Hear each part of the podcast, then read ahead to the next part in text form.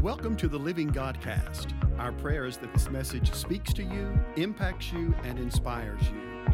Please enjoy today's message, and we invite you to contact us if you need prayer, appreciate this word, or would like more information on Church of the Living God. Be blessed today.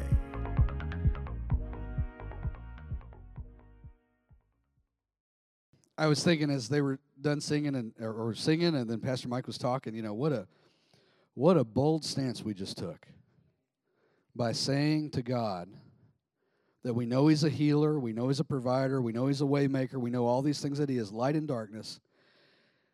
And then we followed that up by saying, even if we don't see it or feel it, we still believe it. My goodness, church. Pat yourselves on the back a little bit, not in pride, but understand what you just said. What we just proclaimed in the air of this house and in this city is powerful. God is all of those things, even if He's not those things to you, but He will be to somebody. Amen? He will be to somebody. And there will be times because He's just that good where He will be that to you too. How often have we found him to be a waymaker? Amen. There was no way out, there was no way through, but somehow, some way, he made a road in the sea if he had to. When we were waiting on a healing and we hadn't got it yet, but then somehow, some way, he brought it. Or provision, or whatever it is that you need. Be encouraged today. You took a bold stand. Stay there. Stay there in boldness, all right? Sermon number one. All right. We're going to be in the book of Acts. Chapter 17 is where we're going to start. We're not going to finish there. We're going to hit 1 Corinthians. We're going to hit Romans. Might throw a little John in there too. We'll see. See how it plays out. Now I'll start my timer for 30 minutes, which means absolutely nothing to you, but we'll go for it. The point is, I'm making the effort, okay? I'm making the effort. All right, Acts chapter 17, verse 22. So Paul stood in the midst of the Areopagus and said, Men of Athens, I see that you are very religious in all respects. For while I was passing through and examining the objects of your worship, I also found an altar with this inscription to an unknown God. Therefore, what you worship in ignorance, this I proclaim to you. Verse 24 the God who made the world and everything that is in it, since he is Lord of heaven and earth, does not dwell in temples made by hands, nor is he served by human hands as though he needed anything. Since he himself gives to all people life and breath and all things. And he made from one man every nation of mankind to live on all the face of the earth, having determined their appointed times and, and the boundaries of their habitation that they would seek God, if perhaps they might feel around for him and find him, though he is not far from each of us. For in him we live and move and exist. And even some of your own poets have said, For we also are his descendants. Therefore, since we are the descendants of God, we ought not to think that the divine nature is like gold or silver or stone, an image formed by human skill and thought. So, having overlooked the times of ignorance, God is now proclaiming. God is now proclaiming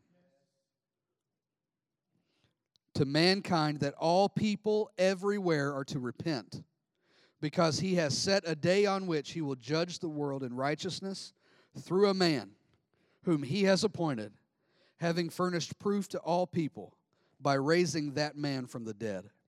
That's Jesus. Verse 32 now, when they heard of the resurrection of the dead, some began to scoff, but others said, We shall hear from you again concerning this. So Paul went out from among them, but some men joined him and believed, among whom also were Dionysius the Areopagite and a woman named Damaris, and others with them. Church, I want to preach to you this morning going forward in the power of the gospel. Going forward in the power of the gospel. Are you ready for that? Can we pray? Father, we invite you into this word. We invite you into this time. Lord God, we have made bold proclamations of faith today already. And we ask your word to come alongside what we have been praising and worshiping you for, and that it would bolster it, that it would point us in the direction you have for us. God, that we may go and accomplish, that we may obtain on this side of the kingdom what your kingdom has for us in this city and in our families. In Jesus' mighty name we pray. Open up our ears to hear. Come on, church. Open up our ears to hear and our hearts to receive the good seed of the word. God, that it may get in us and produce life, yes, but life that remains in Jesus' mighty name. Amen. Amen. In this passage, the Apostle Paul is in Athens, Greece. Athens at that time was a center of culture, a center of philosophy and ideology, a center of politics, a center of all kinds of hippy dippy stuff, liberal stuff. Amen. And it was a center of commerce, it was a place to be. That's where Athens was. And Paul was there because of that. Paul did not shy away from that, he went into the midst of it. However, we see a, an interesting encounter that happens in the life of this great apostle you could probably argue that Paul's one of the greatest apostles that's ever been, at least in terms of his reach and his impact. And what we see is that Paul gets into Athens and he begins to observe the city that he's in. He observes the culture that he's in. It's a very different culture from ancient Middle Eastern Jerusalem, all right? Very different culture. It's very cosmopolitan. It's very intellectual. It's very elite. It's all these different things, all right? That's what uh, Athens was at the time. And he's in this culture and he's out in the, the synagogues and he's in the marketplace and he's seeing all that's going on in this city. And Paul was there to do one thing. I want you to understand Paul did not just happen upon Athens, but he went there on purpose because there was something that he believed God could accomplish in such a pagan place in a place that was full of humanism and philosophy and ideology, a place that worshiped self and mankind over the Creator. He believed God could do something in that kind of culture. That kind of culture sounds kind of familiar, doesn't it? That's not too far off the mark, is it? Of where we live right now. Granted, we're in Kentucky and it's, it's a little better here in, than some places, but it's still in the air. It's still in the mindset, it's in the, the, the spirit of the age, right? So Paul goes into this city hoping, believing that God wants to do something amazing. And he does what he always did. Paul would go into a city and he would first seek out the Jews that lived there. And he would go to the Jews and then he would get into the synagogue. Anytime there were 10 Jewish families in a community, they would fund and build a synagogue. And so he would meet the Jews and he would go into the synagogue and he would begin to reason with them and teach them about Jesus from the perspective of the Old Testament and he would demonstrate the healing power of God. He would deliver people, he'd raise people from the dead. He would do all of that alongside sharing the gospel of Jesus Christ. And then he would go out into the city and he would encounter the Gentiles, the non Jewish people. And he would do the same thing. He'd talk about Jesus and he would show them what Jesus could do heal their bodies, provide, raise the dead, do all that stuff that we love. And then, as he began to amass believers, he would begin to convert people. Then he would put those two groups together and he would create a community, a Christian community within that city called a church, the ecclesia in Greek, the church. Okay? And that church would come together, and then Paul would make it his mission over the next several months or years to train up and raise up uh, people who were believers in Jesus who had anointing and and who could teach and preach and who understood the word, right? So all this makes sense to you, okay? This is what Paul did. And then once it was sure and established, Paul would take off and go to the next place. And then he'd stay in touch, okay? So that's what Paul was planning to do in Athens. I need you to understand this. That's what Paul was planning to do in Athens. If Paul had accomplished this, we would have a book in our Bible called Athenians. You understand that?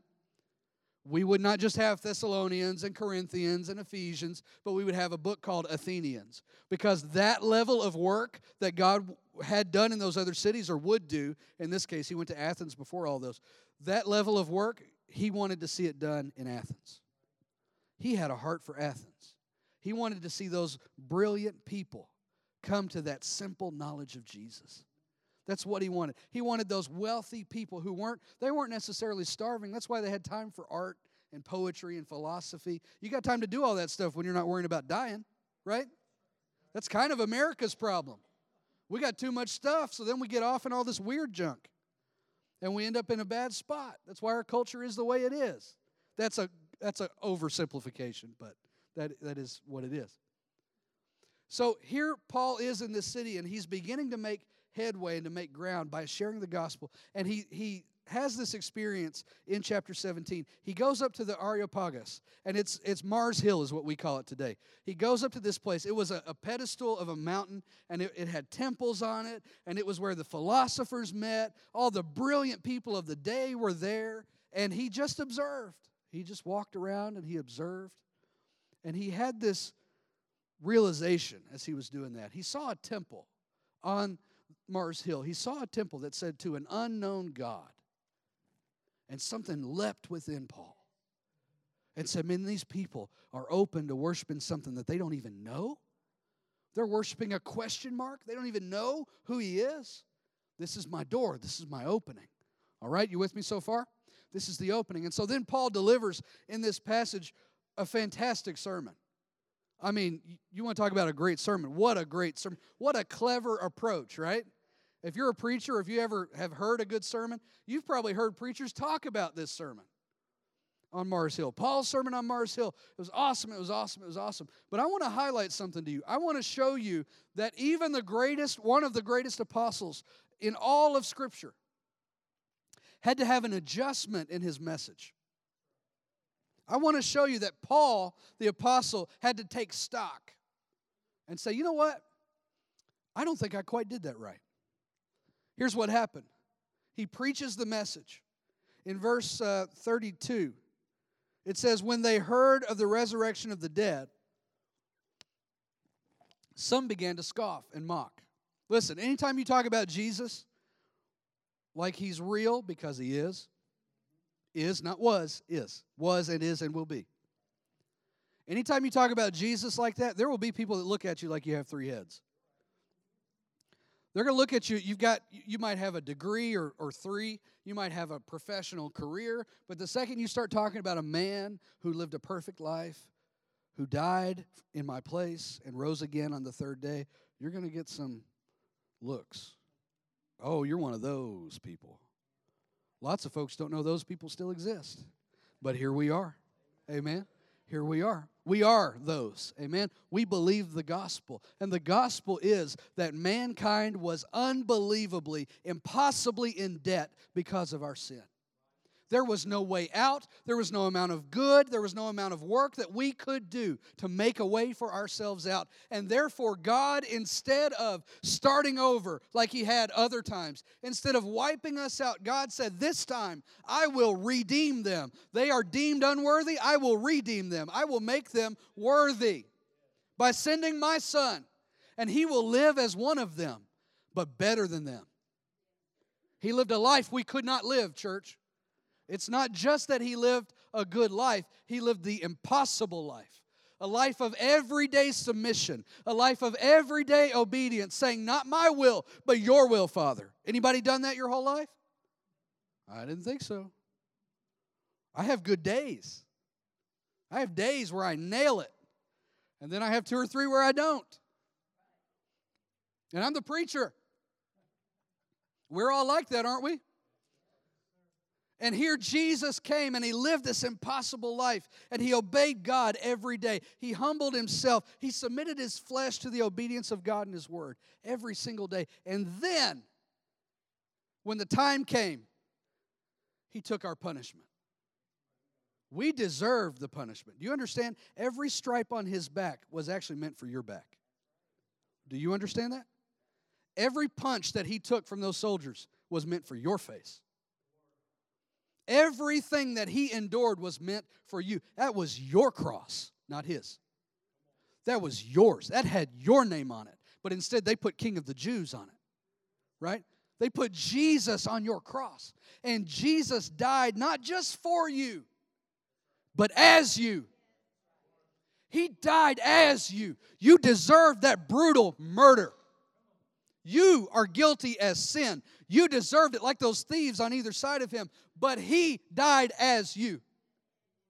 But then he also got up as you. Amen? Amen? He did not just die as you, He rose again as you. And He said, If you will just believe that I am who I say I am, that I have done what I've said I've done, if you will just believe, then you can have my eternal life. That's the gospel. That's the good news. Amen. It's interesting that word gospel is actually in the in the Greek is actually a combination of the word good and messenger. Church, we had a good messenger with a good message. Amen. He showed up and he said, Hey, if you'll believe in me, you can be with me. And not just be with me, but be like me. This is the gospel. This is what Paul was talking about. Some began to scoff, but others said, We'll hear from you again concerning this, which was the Greek way of saying, Eh, we'll think about it. We'll think about it. And then in verse 34 it says, But some men joined him. That word some actually means certain. Certain men joined him and believed. Certain people joined him and believed. But you know what didn't happen in Athens? Paul didn't start a church in Athens. There weren't mass miracles and conversions in Athens. All the results that Paul would normally see didn't happen. How do we know that? Because later he goes to Corinthians. That's his next stop is in Corinth. Okay? Uh, 1 Corinthians chapter 2 verse 1. This is interesting. I want you to juxtapose these two these two approaches that Paul took, okay? Compare the two to each other. He says, "And when I came to you, brothers and sisters, I did not come as someone superior in speaking ability or wisdom, as I proclaim to you the testimony of God." Now, what about wisdom? Why did he say wisdom? Superiority of speaking ability and wisdom. Wisdom is what the Athenians and the Greeks prized the most. Wisdom. One of the other verses, I think in, in Acts 17, prior to verse 22, it says that the people just love to gather and hear new things. They just wanted to hear and think on new stuff, right? And so this is the people he was reaching out to. And it didn't work in Athens. He got some harvest, okay? He saw some eh, prominent people. Uh, Dionysius, that guy, and, and uh, Damaris, those were important people. That lady, they must have mattered to the early church or he wouldn't have named them. But he didn't see the harvest and the result that we get in Corinthians, where a body of believers is established, where people have relationship with the apostle and they grow and they learn from it, right? So when he gets to Corinth, sometime later, however long it was, he, and he, he, he establishes the churches, all that happens, and he's writing back to them a couple years later, and he says to them, Listen, when I came to you, I did not come trying to speak in superiority. I did not come to you speaking in wisdom as I proclaimed to you the testimony of God. He said in verse 2 For I determined to know nothing among you except Jesus Christ and Him crucified. I want you to see, church, the great apostle Paul, the man who wrote two thirds of that New Testament, the man who went all over the known world, who bore stripes stripes and scars on his body for the sake of Christ. That man didn't minister as effectively in Athens as he could have. And if he could do that, don't you believe we could do that? Don't you believe that maybe for the last X amount of years in Winchester, maybe we've not ministered as effectively as we could? It's not that we've been derelict in how we've ministered, it's not that we've been uh, lazy or, or, or, or wrong, even. It's that there's more. I told the Sunday school class today, I feel like the Lord has put the house on a, on a chiropractor table. And he's just working his way down, just popping, popping his way down, just adjusting. He's not kicking us out of the house, he's not putting us over his knee, he's not bringing out the whip and lash like sometimes we probably deserve.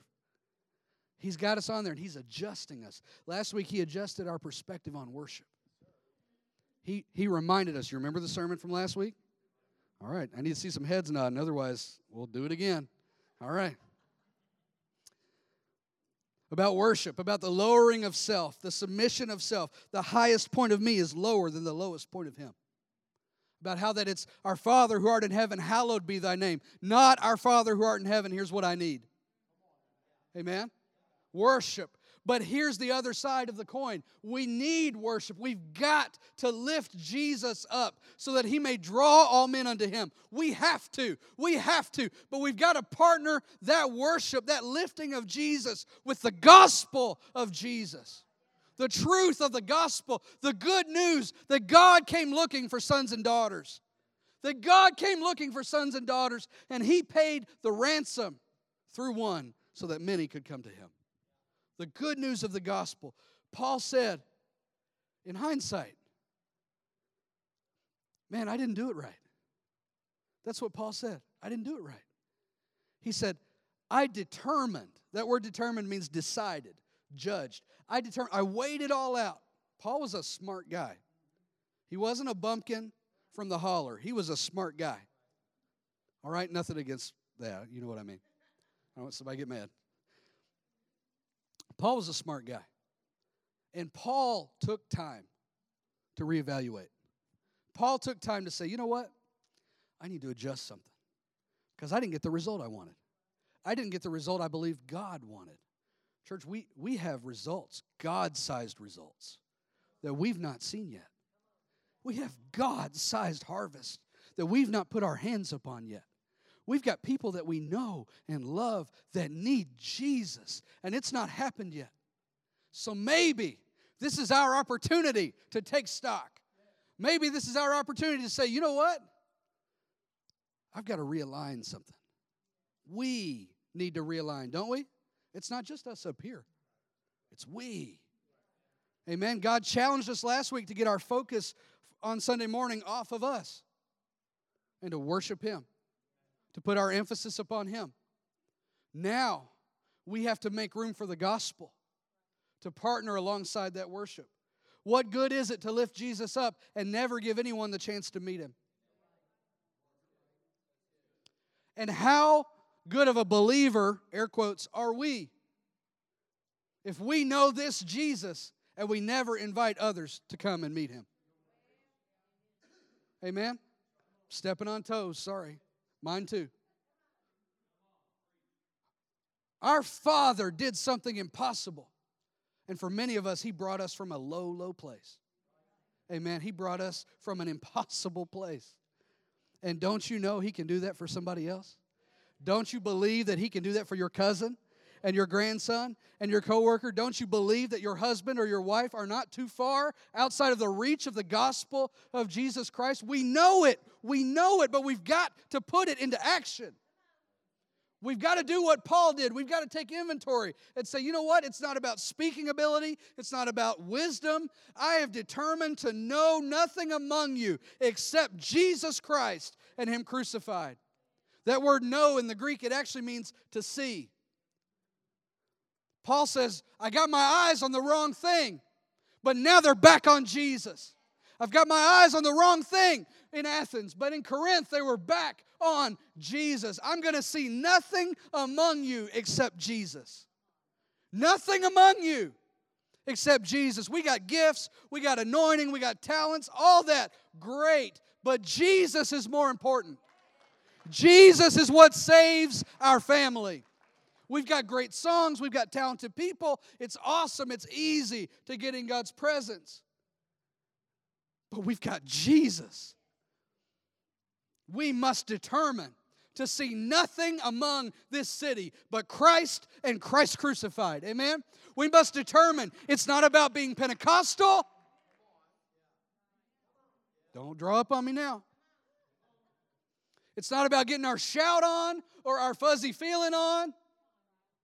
It's not about getting our message in tongues. It's about Jesus. That's all it's about is Jesus. And I want to show you something because everybody's like, well, hold on. I really like all that stuff. And I do too. Listen, I've been born in it, man. I have seen everything that you can see in Pentecost. I love, oh, I love God's presence. I love the prayer lines. I love all that. Amen? But if that's all Winchester needed, it'd be saved by now. Because we've had a lot of good ones, haven't we? We've had some good ones. Think back to those experiences over the years that we've had in this house where pastor or apostle would pray for somebody and 10 people around them fall out. I remember that. I was one of the 10. I was 9, 10, 11 years old, and I was in that group of people, and he touched the first guy, and we all went down like bowling pins. That was awesome. But man, it didn't save Winchester. I loved it, but it didn't save Winchester. Man, it was a landmark for me, but it didn't save Winchester. So, he said in verse 3 I also was with you in weakness and fear and in great trembling. And my message and my preaching were not in persuasive words of wisdom. Here he highlights this again, but in demonstration of the Spirit and of power. Now, here's what I want to show you. This is what leapt within my spirit when I read this verse. It is all about Jesus. And when we make it all about Jesus, Jesus brings all that Jesus has. We want people being slain in the spirit, speaking in tongues. We want all that. The best way to get it is to focus on Jesus. Amen? Because here's what happens if we do it any other way, we begin to engineer it. Amen? We begin to make it atmospheric, environmental. If we get the right music, oh, Waymaker, man, that song, that slaps every time. That's going to work. That's what the kids say, right? Slaps. Anyway. I heard somebody say that recently. Oh, Brandon said it to me. Daggone, man. He's young. That's right. It was about a worship song, too. He said, Man, that worship song slaps. I was like, I've never heard it in that context. Awesome. We think, I hope that doesn't mean anything bad. If it does, give me grace, okay? I'm sorry. We think sometimes that if we get the right environment, the right atmosphere, we get the right songs going, the right set list put together, man, if they come in and they, they start off with that song, I'm going neck deep, right? I'm ready. Amen. We do that sometimes. We got to start this way, we got to do this thing. And I just want to I just want to stir within us. I want to bring this adjustment. That we need to understand that it has to be about Jesus first.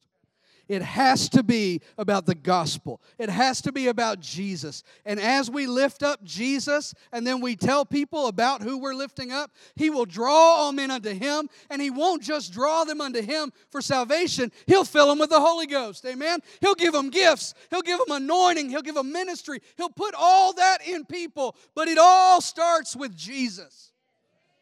That's why Paul said, I determined that I will not bring words of wisdom or speaking ability. I will not come that way again. I'm bringing Jesus, and Jesus will bring the overflow.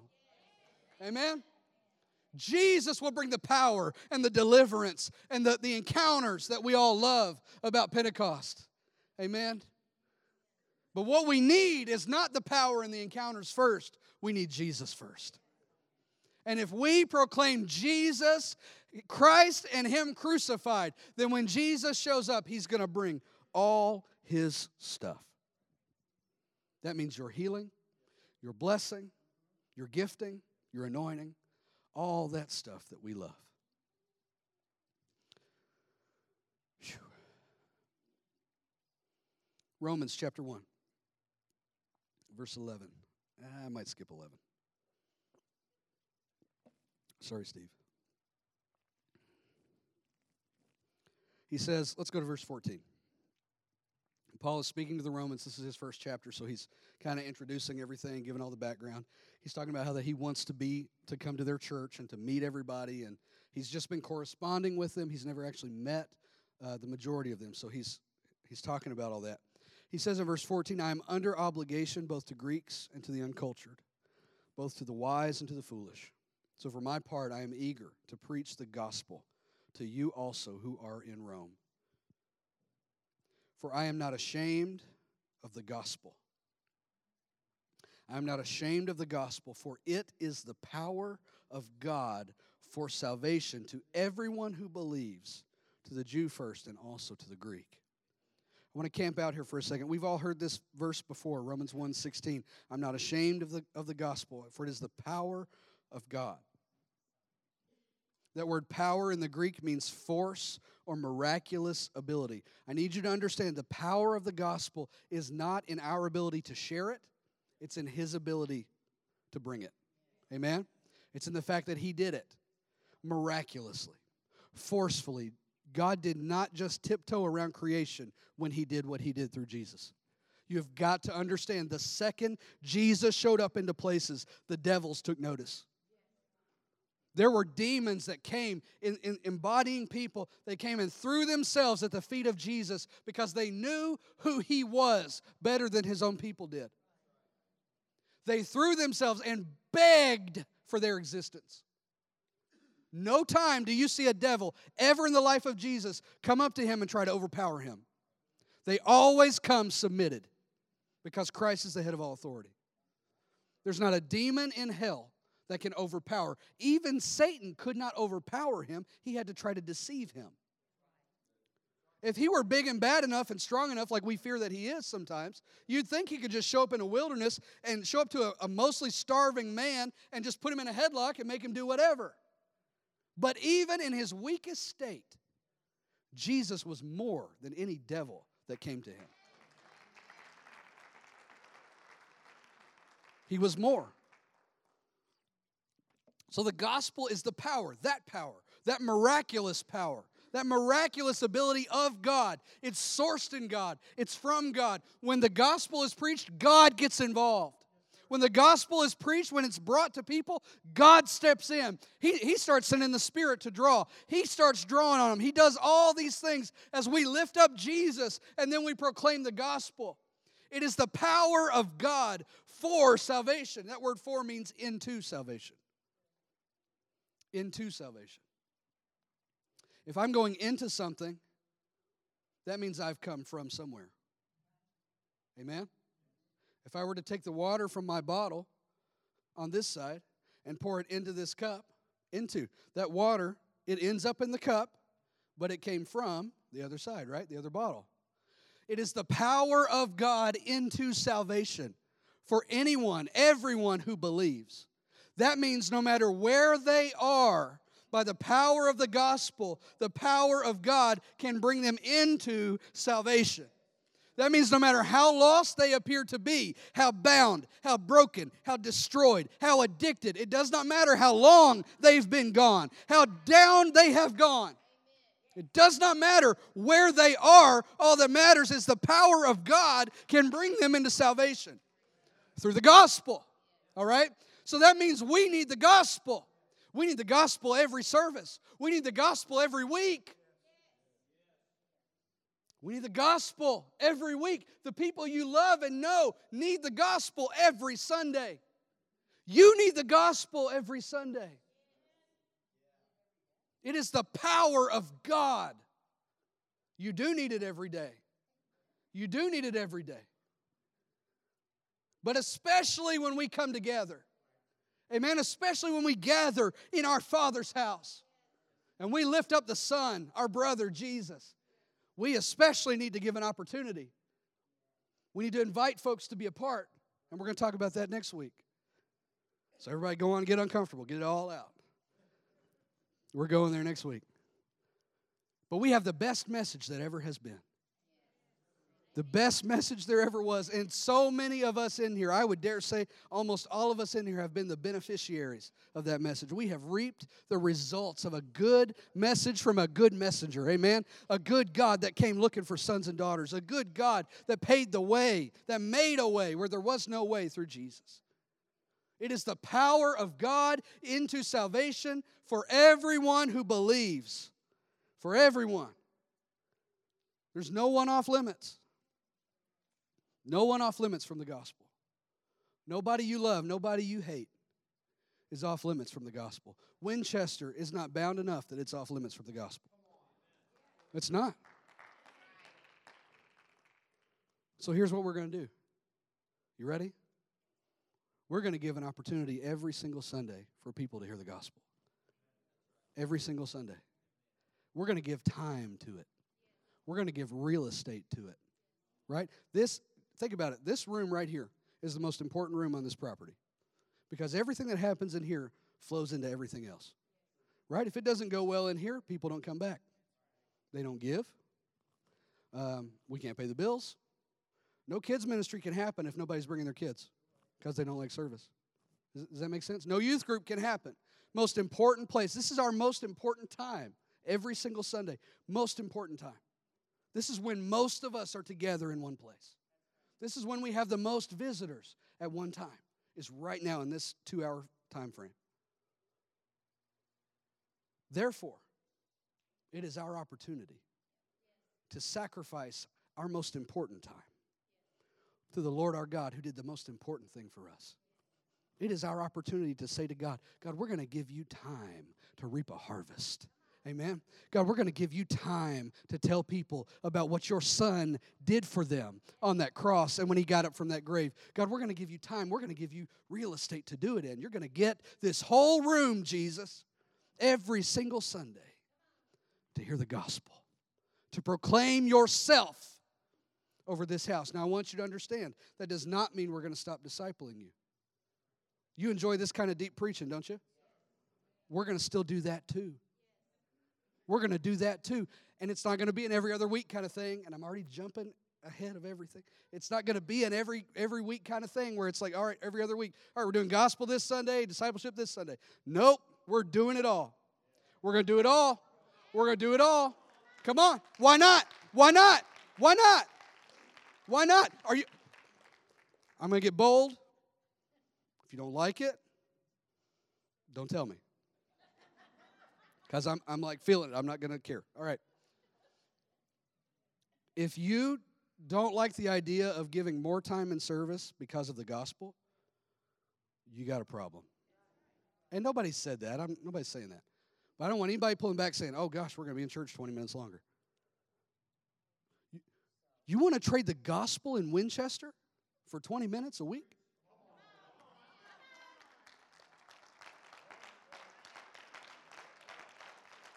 Okay. Amen.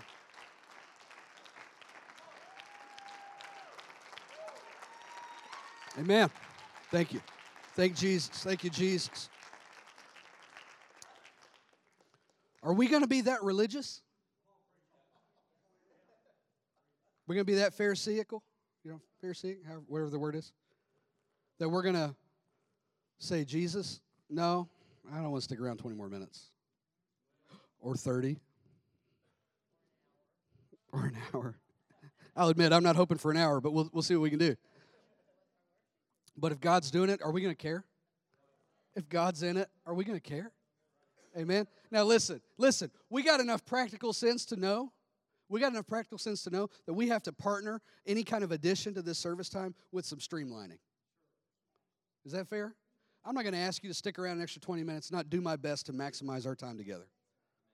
So that's what we're going to do starting on Sunday, February 5th. Sunday, February 5th, we're going to start on time at 11 a.m. every single week. Somebody just fell out.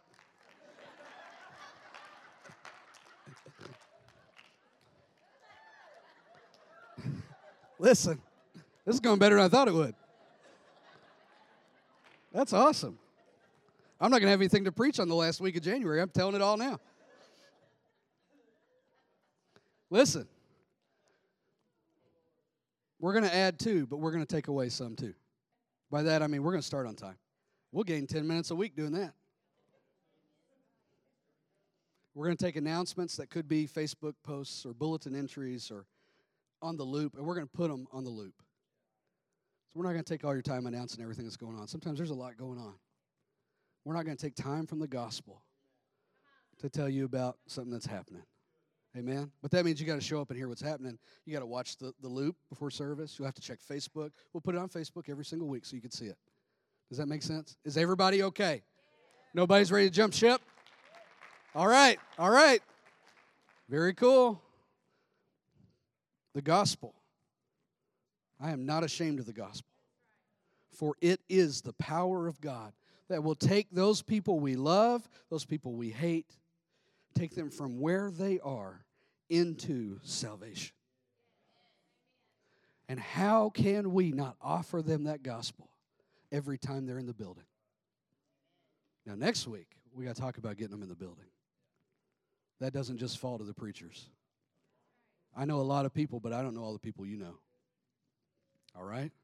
How's everybody doing? Anybody mad at me? Awesome. You say yes? That's not cool. he didn't hear what I said. Stand up, please. Stand up. Reverse that. Listen, I want you to understand everything that I'm sharing with you guys has been run through Apostle Hall, Sister Hall, all right? There's nothing, Matt's not cavalier taking over doing all this stuff, all right? Please understand that.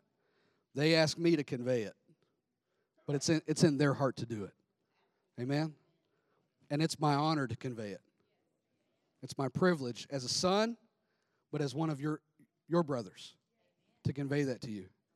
And, church, I'm telling you, there is something. There, there are times where I go a few days without really dwelling on it, and then I think about it again, and I'm like, I don't know if we can do it. And then I think about it and I think about it, and oh, my spirit just starts churning within me. My spirit starts telling me and reminding me. I'll go through Dairy Queen and I'll see the people in there working, and my, my heart breaks for them. The ones that I don't know if they know Jesus or not, but my heart breaks if they don't. The people at Walmart that I see, the people I work with, I think about people I've worked with for 10 years that I've never invited to church. And it gets in my spirit that this is our opportunity. That why would God lead us to a positioning where we we can begin to harvest people and then not provide a harvest? Why would God give us the, the desire to love this city and save and transform this city and then never give us the opportunity to make room for them? It is now. It's not 20 years from now. We're not waiting on a big building or a bunch of money. It's now. Amen. Paul said that the gospel is the power of God. It is. It is right now. It's as much now as it was 2,000 years ago when he said it. It is still the power of God that Winchester needs. It is still the power of God that your children need and that your family needs, that your coworker needs. It is the power of God. And we have it. We have it. And you're not even going to have to share it yet. Yet. You're going to bring them here, and one of us is going to share it. But guess what? Six months from now, when you've been hearing the gospel every single Sunday, when you've been hearing every single week, being reminded the great impossibility that God accomplished in you, it's going to be so a part of you. It's going to be so alive and fresh in you. You're not going to have any trouble telling the coworkers in a tactful, polite way how good Jesus has been. You're not going to have any trouble articulating the gospel. If, if you go to the average American Christian and ask them to tell the gospel to you, they'll look at you and stutter and stammer. I would hope in this house that's not the case. But guess what? We're about to get some weekly training on how to share the gospel. We're about to get some weekly knowledge on what it's like to talk about Jesus. And you know what? This house won't be the only harvest point we won't just rely on you to bring people in, we'll go out too. Amen? We'll go out too. But God is first calling us to give of our most important thing. This service has forever been about, for a while, been about us getting what we need to get through. But God is all we need to get through. Jesus is all that we need to get through. He has it all. He freely gives it all. Amen. Therefore, I need to focus on Jesus. We need to focus on Jesus, and we're going to give him the best time and the best real estate that we have. And that's Sunday morning at 11 o'clock. And starting on February 5th, the praise team's going to come out and they're going to open service at 11. Amen. And we're not going to start with needs, not because your needs aren't important. We're going to make room for needs at the end, but we're going to start with praise and worship because it's our Father who art in heaven, hallowed be your name, not what I need. All right? Is everyone on board with that? Everybody cool? You want the gospel proclaimed in this city? And let's not forget, Let's not forget that we're not just proclaiming it to the people in the house, but we're putting it in the air of this city. We're challenging the prince of the power of the air over Winchester, who is every Sunday telling people they're worthless, telling them that they can't be fixed, that they are broken beyond repair. Every Sunday, people are hearing how horrible they are. But we're going to proclaim into the air of Winchester that Jesus is King and that our King came looking for brothers and sisters. And when you get them in the door, they're going to hear all about Jesus. Doesn't that sound great? That's something we can all do. And I'm excited for it. I'm ready for it. Amen. Let's lift our hands. And can we just say to the Lord, that we're bought in. Jesus, we're bought in. Jesus, we know that you and your news, your message, is the power of God unto salvation. God, it's brought so many of us out of the deepest, darkest depths of our life. Over and over again, Jesus, it's been the way to salvation for us.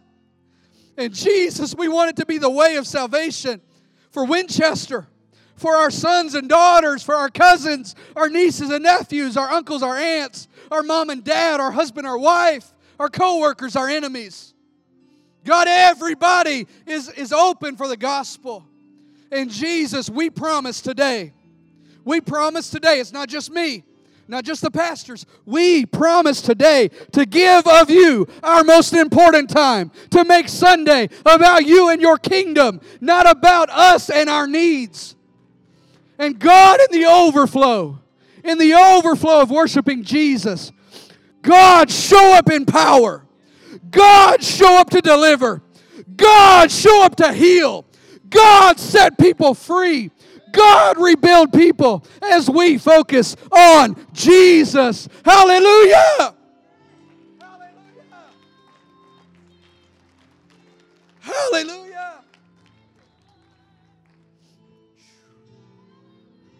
It is the power of God. And it's for Winchester. And we're going to take it to Winchester. Amen. And every demon in hell is going to hear about Jesus every Sunday.